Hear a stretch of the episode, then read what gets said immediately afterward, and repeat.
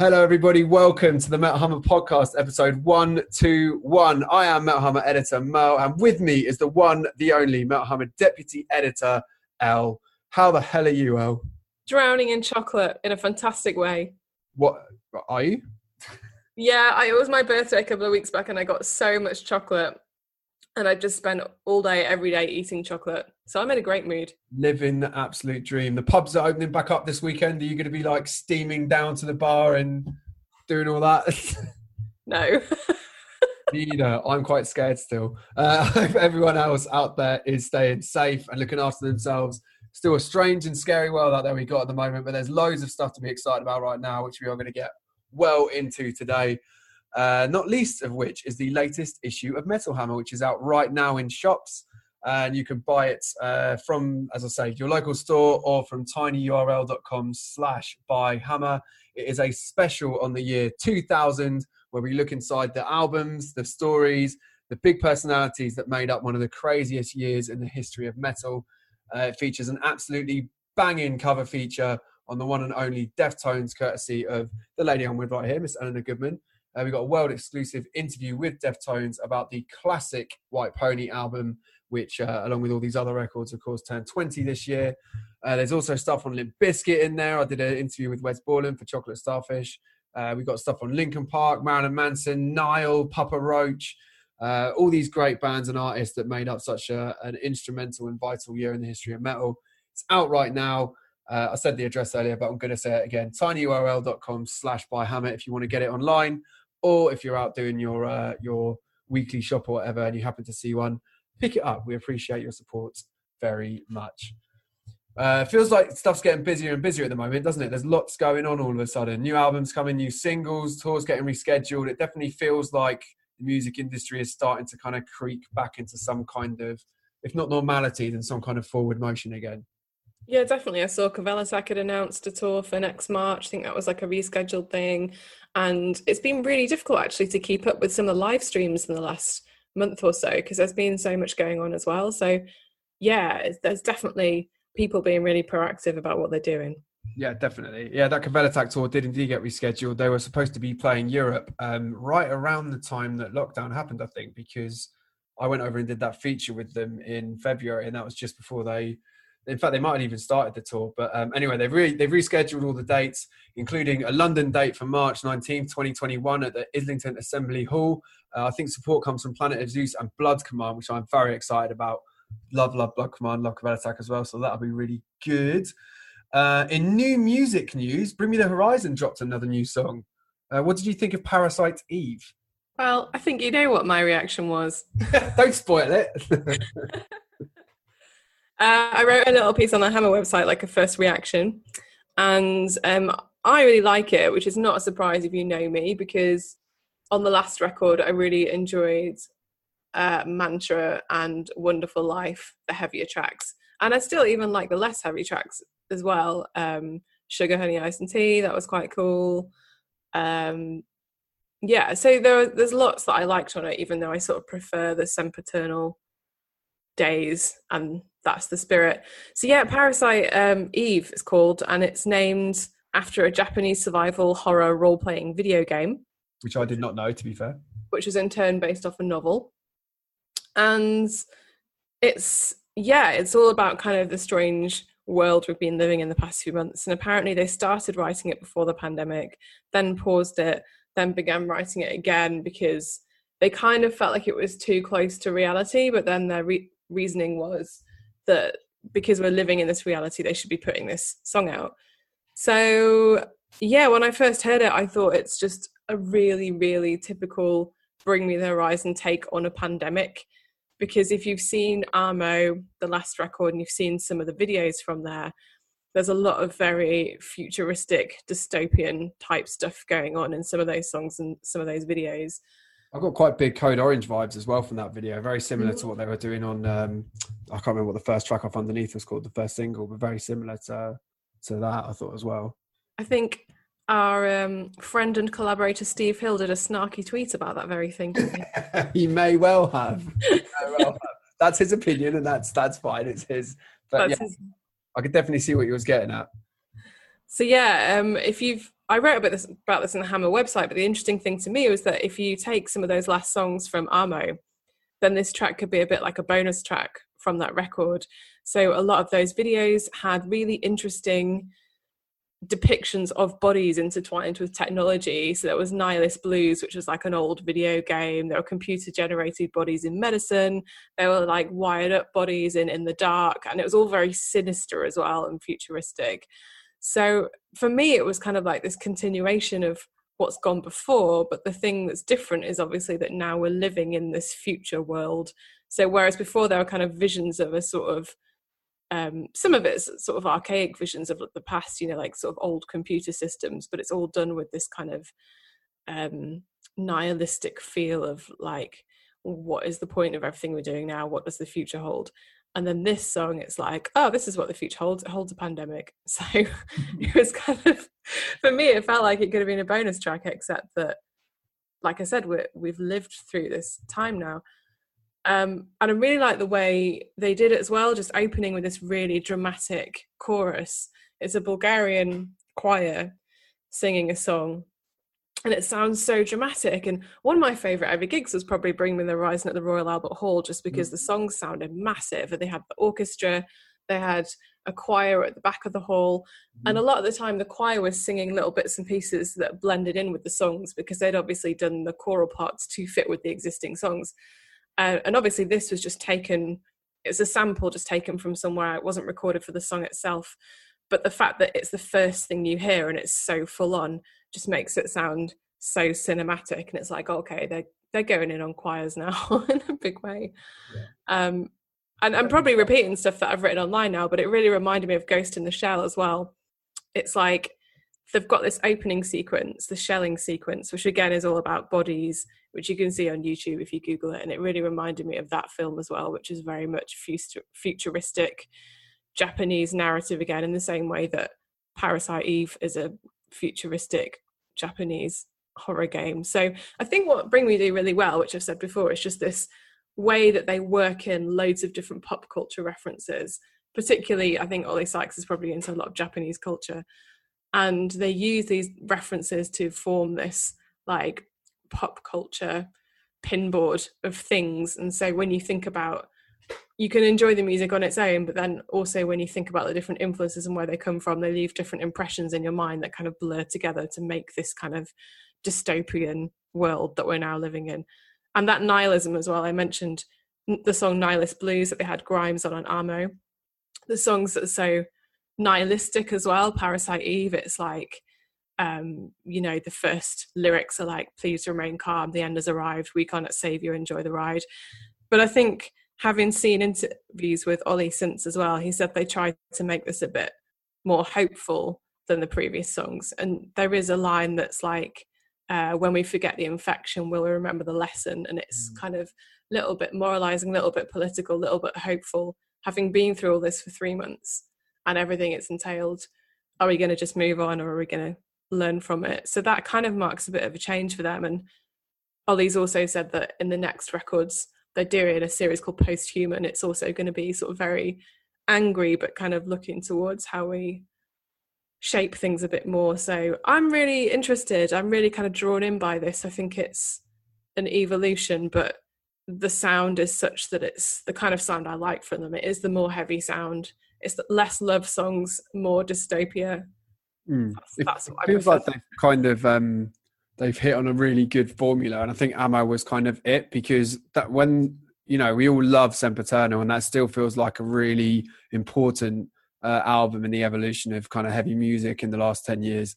But they kind of went they kind of went off on one a bit with that's the spirit where it was just so kind of it almost like it almost felt like it could have come from a different band that album and then they kind of like Amo felt more to me like they found the groove where like there was still some heavy stuff on there but the more kind of electronic elements felt more present and more kind of cutting edge and and very zeitgeisty and yeah i agree with you that this this track feels like absolutely feels like it comes straight off the Amo rulebook which is not a bad thing at all because i like that album a lot lot more than i did that's the spirit as a whole um, and yeah, it's a, you know it's a, it's a it's a promising sign. Always good to know they haven't left the heavy behind. Like I don't really have a problem with bands not going heavy if they're just making good music. But it is quite cool when a band like Brummy kind of nods back to that, um, and that's definitely on here. So we will see uh, what else that might be a precursor to. I guess I don't know what really... Horizons release plans are specifically, so I don't know if it will be a one-off or if there's a full album coming or.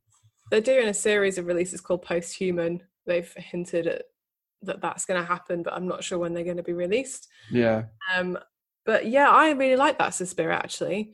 I think that was mellower after Sempiternal, but they had yeah, I mean, I guess I see what you're saying about the electronics in that they hadn't gone full on down that road. Um they hadn't whereas Amo kind of went massively more into pop territory than that's the spirit, whereas that's the mm. spirit was kind of straddling the heavy world and the pop world a little bit more. So mm. I guess if you're into the pop stuff, you're going to be more inclined to like Amo, whereas that's the spirit. If you're kind of not sure about it, I guess it's because it's sort of half and half, isn't it? It's got a toe in each. Yeah, it felt it felt a bit um between two worlds that album yeah. whereas Amo felt like a perfectly crafted thing where every song sounded like they belonged with each other like it had a real sound to it whereas on that's the spirit i felt like oh this song sounds like linkin park but this one sounds like i don't know kind of i don't want to say emo because that's a bit of a catch-all but like this one doesn't really sound like anything related to what was going on in Eternal. Oh, this one, this one kind of sounds like an Oasis chorus. Like it's just a bit. But then I liked it in Amo where they just shoved in Mantra and Wonderful Life. It's like if you kind of just thought Bring Me Her- the Horizon was all about the kind of electronic poppy stuff, then you just get a hit with two metal songs and Dani Filth in the middle. So yeah, that's true. That's true. that is true. But they, there's something about the I don't know, like even the aesthetic of it all, like it all felt like it worked together a bit more for me. But um, I'm definitely interested to see uh, what happens with this this series, like you said, and, and what that might mean for their long term music strategy. So Oli's really good at reading the zeitgeist, isn't he, and just playing on whatever's in people's consciousness at the time, and but then also pulling from like cool retro stuff like 90s vibes or 80s or whatever, like picking the right bits that are still kind of cool, definitely. merging them into what's happening now. 90s aren't retro; they were yesterday, right? Oh yeah, sorry. Uh, speaking of bands doing exciting things, Trivium, I'm really excited for this. Uh, Trivium are doing a huge live stream event next Friday on July 10th. Uh, the guys are going to be taking to the stage at Full Sail University, which wrestling fans may know is actually the home of NXT, which is quite interesting. Uh, so they're going to be they're, be they're obviously from Orlando as well. It's in Orlando, Florida, and they're from that town. Uh, so they're going to be taken to the stage at Full Sail uh, for and I quote an arena style visual show titled A Light or a Distant Mirror, which is going to be broadcast live around the world. You can get tickets for this from the Trivium website. Um, and there's going to be live cuts, a really cool, immersive uh, stage show with like loads of visual effects. I think there's a support slot from Sylosis as well. There's going to be interviews before conducted by Metal Hammer Podcast alumni bees. Uh, and yeah, you can buy tickets for this, which I implore you guys all do if you're hoping to catch Trivium at some point on tour during the um, during the What the Dead Men Say cycle. This is a really good way to try and capture some of that. Uh, yeah, I'm really looking forward to this because, um, like you said, there's loads of streams going on, and Trivium have really taken their time to kind of get on board with this, given how long the album's been out. So I've got every confidence that this is going to feel like a really special event, and uh, I'm really excited about it because I'm gagging to see them play some of these songs. And Matt Heafy is so good as well. We were talking before, weren't we, about how he's basically the Twitch king in metal and the lockdown king. It's like if something needs to be done remotely, you have to ask Matt Heafy how to do it. That's kind of how it your works. guy. He's your yeah. guy. Yeah, he's not gonna like let something uh, like this go out half-assed. So I'm really, really looking forward to this. I'm, it's gonna be uh, it's gonna be really UK friendly time as well. 8 p.m. BST next Friday. Uh, so I'm definitely going to sit back with some beers and uh, enjoy a Trivium show, which is a nice thing to be able to say right now. Uh, yeah, you mentioned the, the what? I said I'll save some chocolate. Yeah, save some chocolate for the heavy metal show. uh, Venom Prison are doing some cool stuff as well. They've got a new release coming. Uh, Primeval is going to be out on October 9th, and it's going to feature eight re recorded tracks from two early Venom Prison EPs, Defy the Tyrant and the Primal Chaos, as well as two brand new songs as well. Uh, they've also released the kind of um, re-recorded version of Defy the Tyrant, the title track from that early EP. You can go listen to that now on the Metal Hammer website. It is fucking ferocious. It sounds so so good. Uh, and yeah, so not exactly a full album, but probably some re-recorded stuff that a lot of people might not have heard before. uh, and two new tracks. So it's going to be good. It's all happening now. Music's back. Yes, music's back. It never went away, but now it's back. Now it's properly back. It definitely feels like there's loads of shit going on. I'm really excited. It does. Um, it feels like every day you wake up and there's a new release or a story about something happening or somebody announcing a plan. And we've been working on something very special for next issue, which I won't spoil. But there's lots of exciting future stuff in there as well to get excited about. So it definitely feels like things are going on. Things can only get better, my friends, as the song once went. Um, on, on that note, you know the song. No, I know. only get better. Is this because you said the 90s was like five minutes ago? Yeah, it's stuck in my head. Um, uh, there's some great new music out this week as well. Uh, one of which is the new Bury Tomorrow album, Cannibal. That is a great album. Um, one of the best, if not the best, the best, excuse me, uh, modern metalcore bands in the game. Certainly from this country, anyway. Um, so yeah, get all over Cannibal when it comes tomorrow. It's a great album. If you like where Bury Tomorrow have been heading on their last couple of records, you're gonna love that album. Uh, big up to those guys. Um, and also out tomorrow. Sorry, not tomorrow. Yes, tomorrow because this is out Thursday. Also out this week uh, is the debut album from the one and only A.A. Williams, who is an artist we have covered in the magazine quite a bit. Uh, we've covered her here on the podcast when she did her debut EP. Um, God, was it a couple of years back or last year? A little while back, anyway. Uh, and now she's finally got her first full length album out. This is a really, really fascinating artist, a singer songwriter in the vein of people like Chelsea Wolfe and Louise Lemon, and um, the more kind of uh, slower, more melodic parts of Mercury's last album. If you like that kind of stuff, I think you'll like all this as well. I'd even say, like, if you like stuff like Lana Del Rey, there's stuff on here that isn't a million miles from that kind of thing. Um, and those all sound like potentially tenuous things to be talking about on Metal Hammer, but she's really struck a chord with the metal world, um, AA Williams, because she's played with the likes of Amenra, Cult of Luna, Sisters of Mercy. Her first ever live set was at Roadburn. So she's a really unique, uh, different, and fascinating artist who finally has a new album out. And um, it's really fucking good, isn't it? Yeah, it's really good. As you mentioned, she's associated with all these metal people, and she's very much spiritually aligned with a lot of artists in our world. And what she does when she's singing is very dark and moody and downbeat. And she has a classical background. She started playing classical piano when she was very young and moved into cello and uh, studied music at university as well. But then she's also grew up on bands like we grew up on, like Deftones, uh, Rage Against the Machine, Marilyn Manson. So she combines this love of metal with her classical education, and the music is just really, yeah, it's downbeat, it's moody, it's melancholic. Sometimes she's singing just by herself, sometimes she's got strings accompanying her, sometimes it's guitar accompanying her. But the way that she composes is so good. It's just there are moments of space where space is needed and these just massive crescendos as well Mm. but it's quite an overwhelming record you kind of think like a record by a singer songwriter it's only got how many tracks? I want to say seven. Might be Maybe making that eight. up has it got eight? Yeah. yeah it's quite short but it's really intense listen. The artwork is kind of her looking through um, like a rainy window type thing and it's a really good visual signifier for what you feel when you listen to it. It's definitely one of those kind of like rainy day inside grey on the sofa type soundtracks. Um, but it's just really good. It's really good Yeah, I, yeah, I agree with everything you said. So dark, like you said, emotionally heavy, melancholic, brooding, um, quite cathartic as well. Like to be absolutely honest, like if you if you just kind of like need a good cry to get something out of your system, like this album really gets it done. But it does it in a way that's kind of weirdly weirdly uplifting. It's that thing where it just touches on a certain emotion in you that you're feeling. And like, you know, times are very hard for everyone at the moment. And having an album that comes along that kind of captures this sense of just doom and gloom, but not in a way that just leaves you depressed. It just leaves you very emotionally drained, I guess.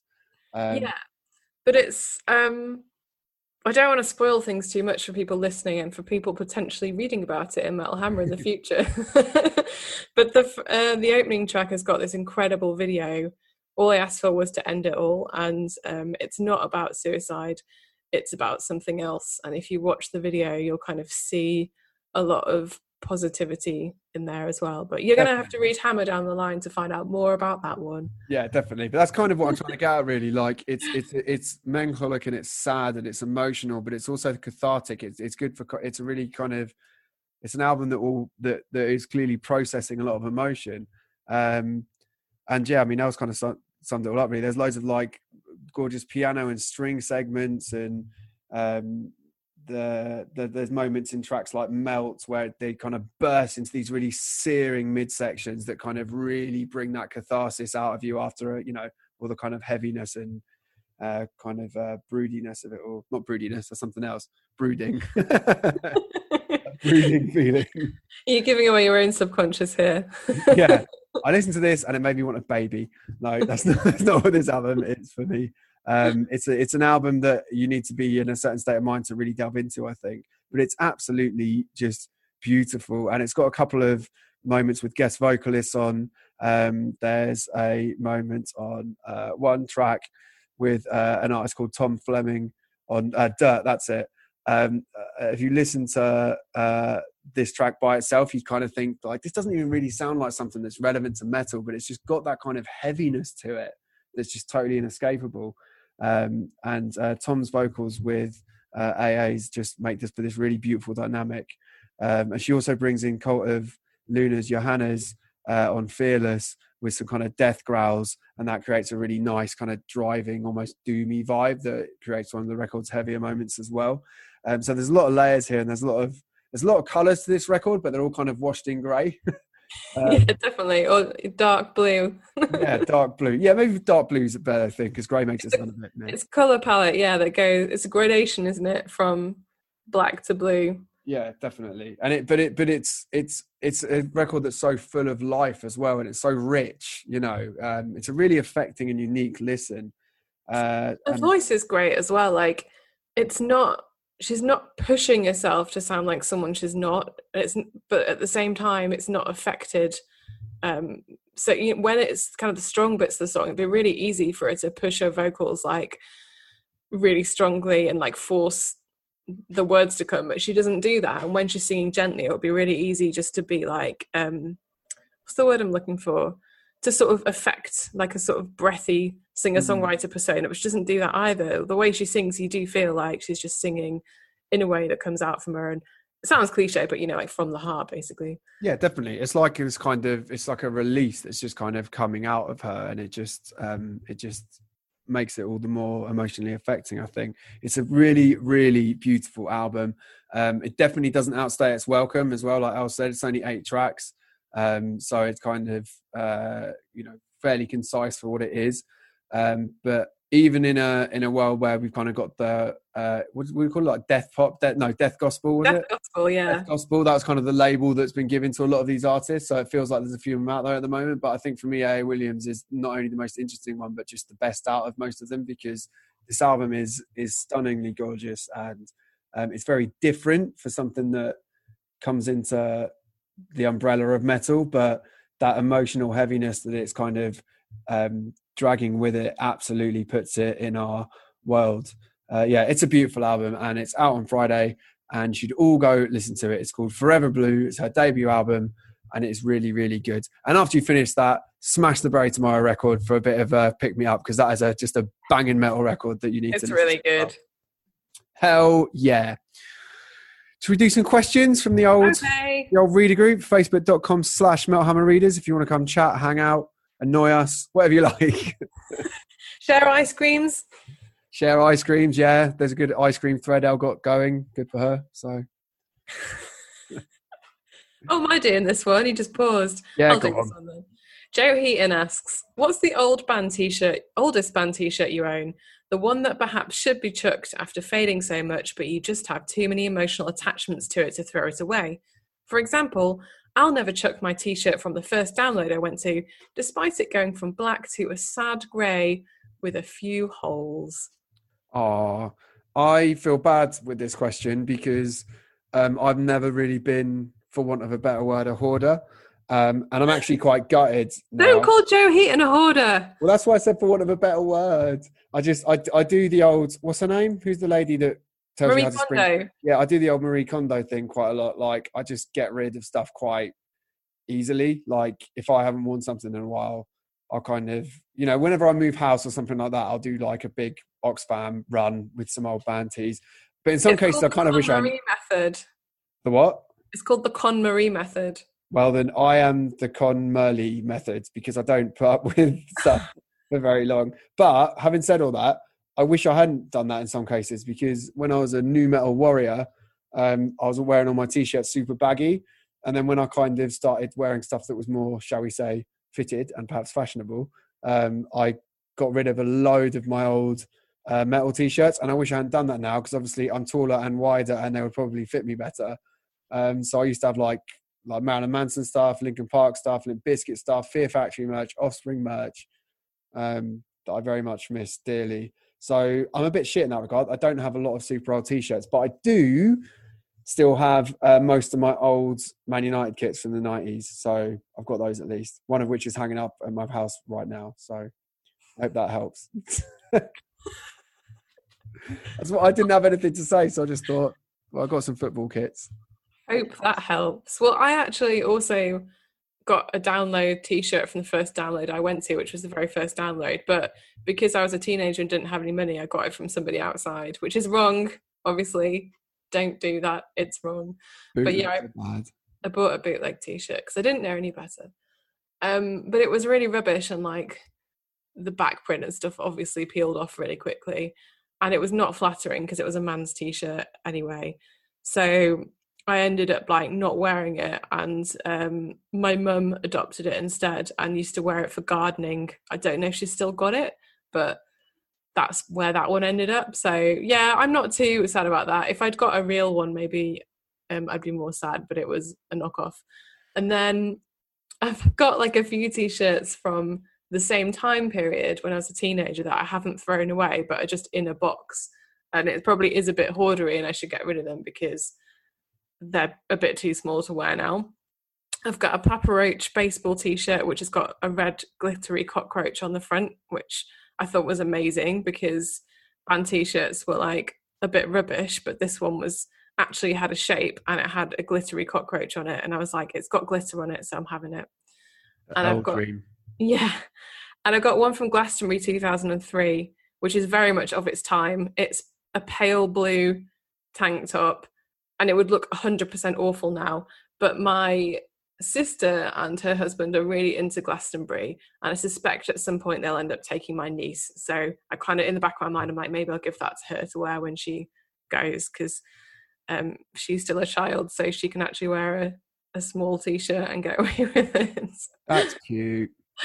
That is cute. Um, yeah, and I got an Incubus T-shirt with a flower logo on it, which again would look horrible now, but I've still got that. So yeah, I've got a few in a box that I just I wouldn't wear now. Oh, and I've got an amazing placebo one, which is way too small for me. But it, they did this one-off show in Elephant and Castle at oh, what's the venue called? The big venue where Charlie Chaplin used to perform. Uh, I know Um, the exact one you mean, but it's not coming to mind at all.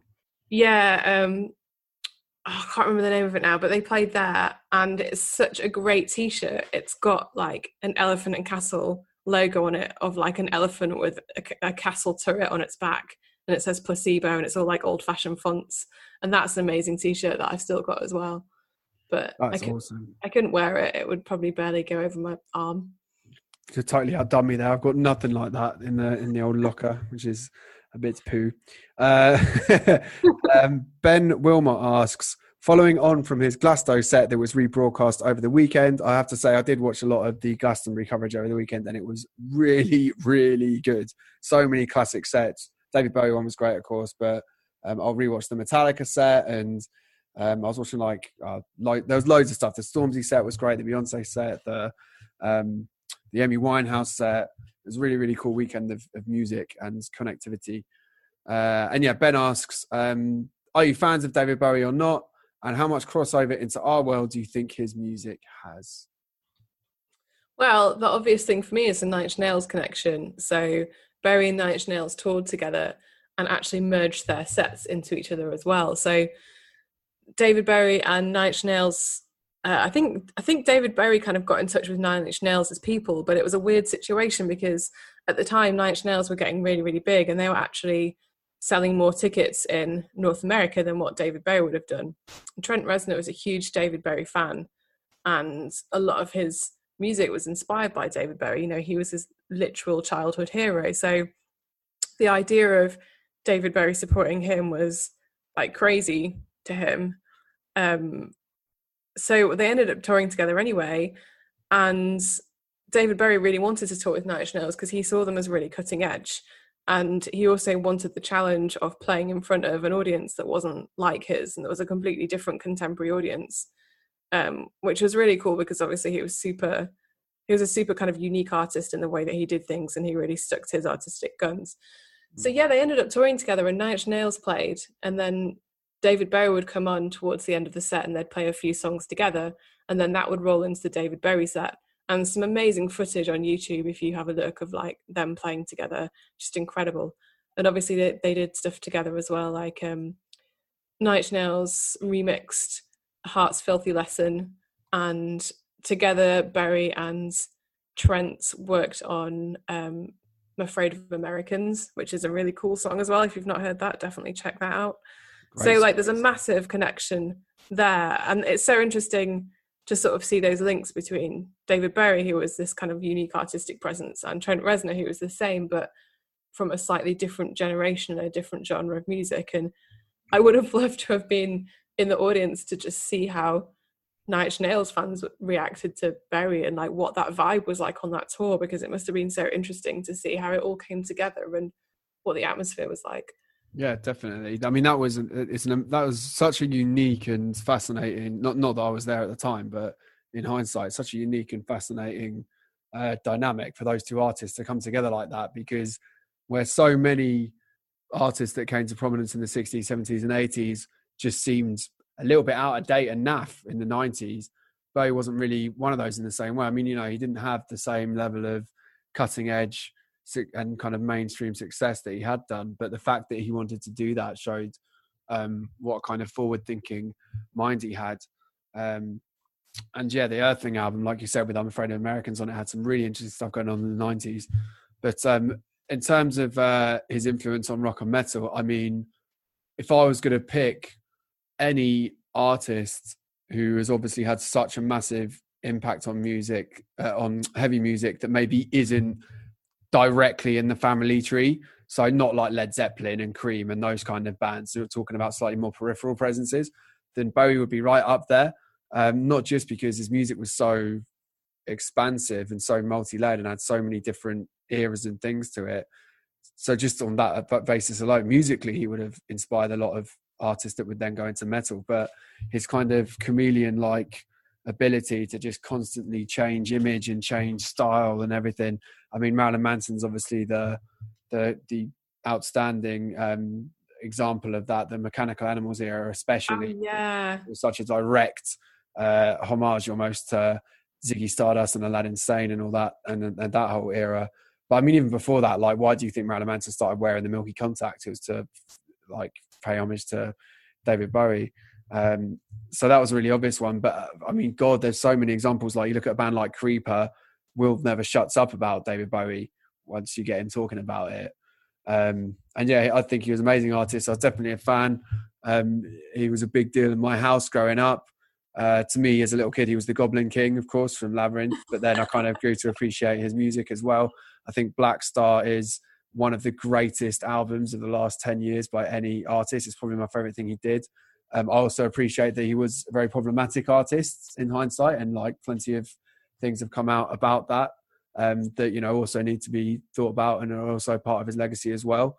Um, but in terms of the the musical side of it, like unquestionably a huge influence on rock and metal culture, unquestionably.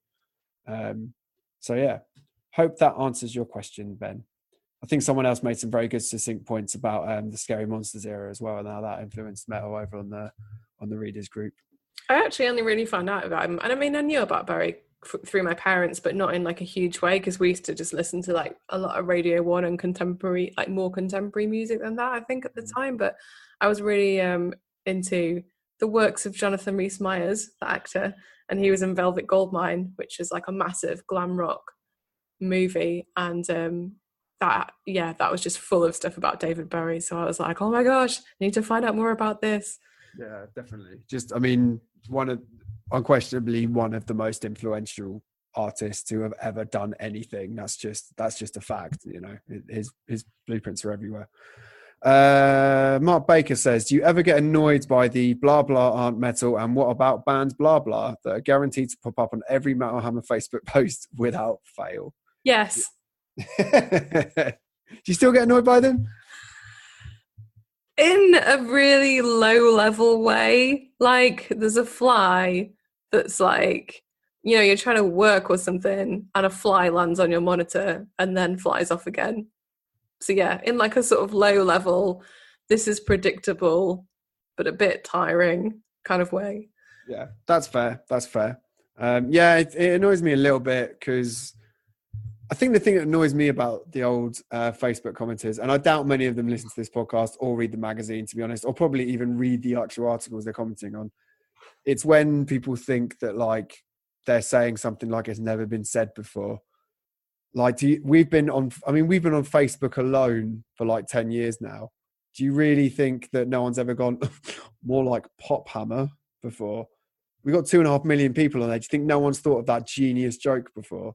Like, come on, man. Or, oh, you're turning into X, Y, and Z magazine, which I also don't read anyway, but I'm just making this random comparison out of the top of my head. It's just like, come on, man. Although I have it is always men. I have seen, I feel like I've seen less of the what does Corey Taylor think stuff yeah. recently.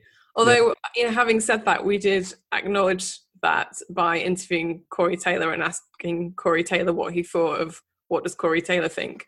So maybe we maybe we ended it by going to the source. I don't know. The meme has eaten itself. I mean, we definitely you look at the kind of culture around metal online, and I think we can comfortably say that it's pretty much thanks to Metal Hammer and the Metal Hammer Facebook page, like that the what does Corey Taylor think thing, and the kind of ongoing furor around baby metal and ghost and those kind of artists. Those are all debates that seem to kind of uh, get cultivated from the Metal Hammer Facebook, which is you know, what it's all about. If we all agreed on stuff, it'll be boring. But you know, sometimes just fucking go outside.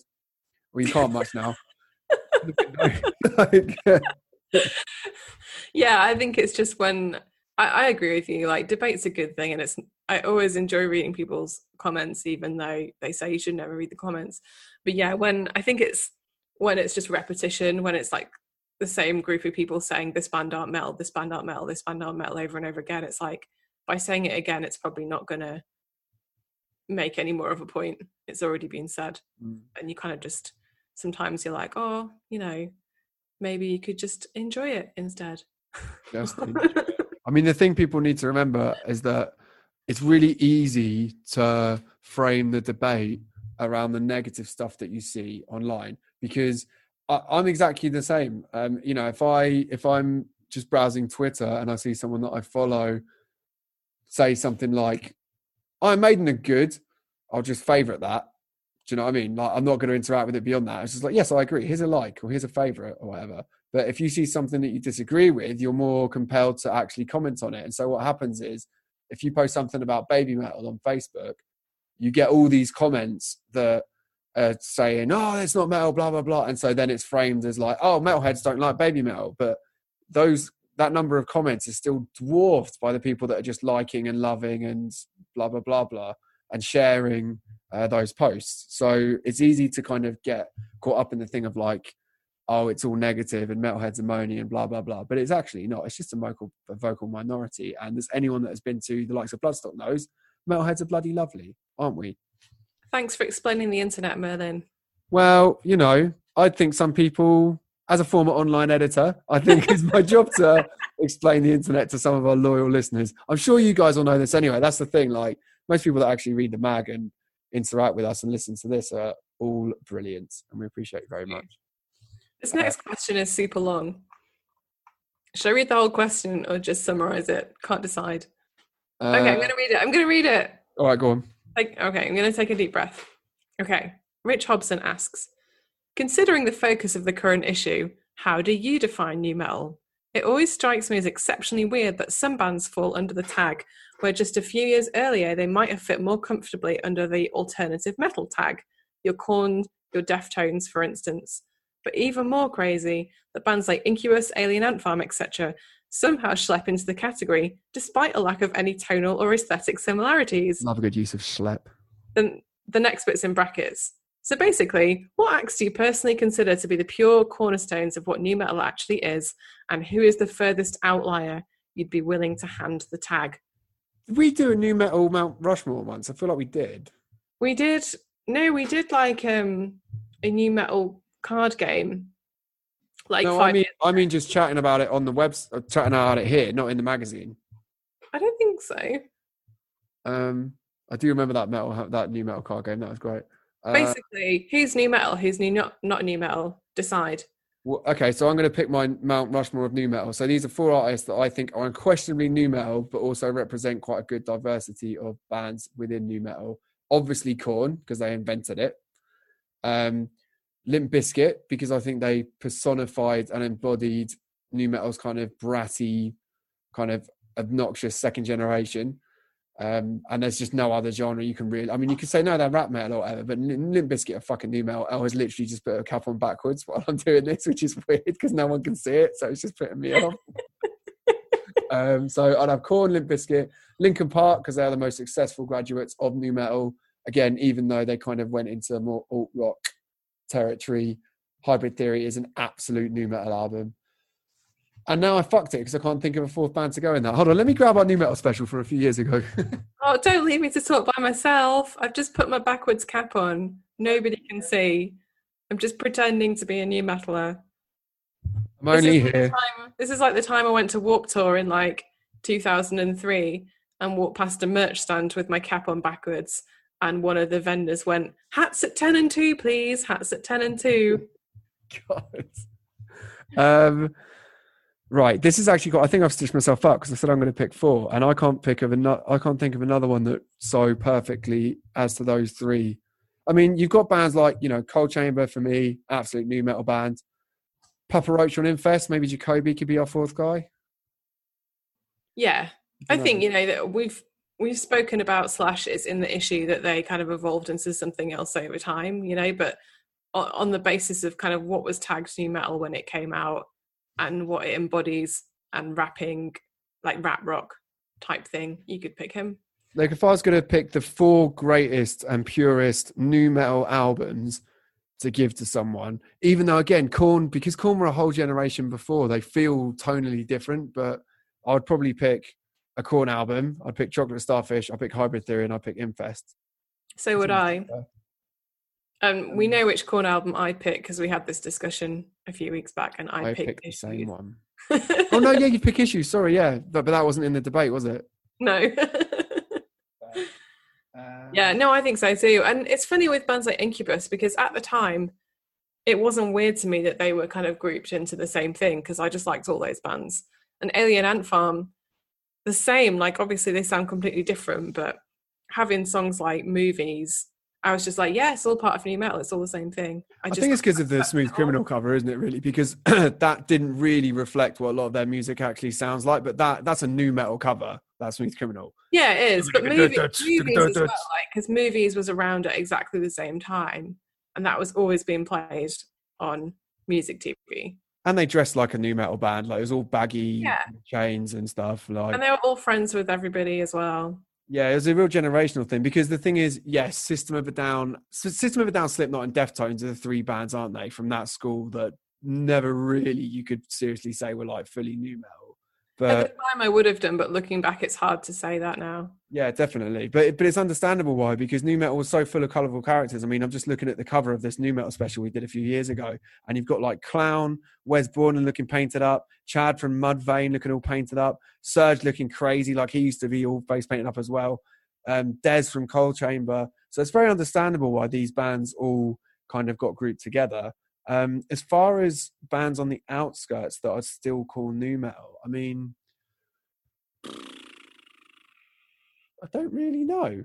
I think some of the early Incubus albums are pretty new metal but I wouldn't lump them directly in with that.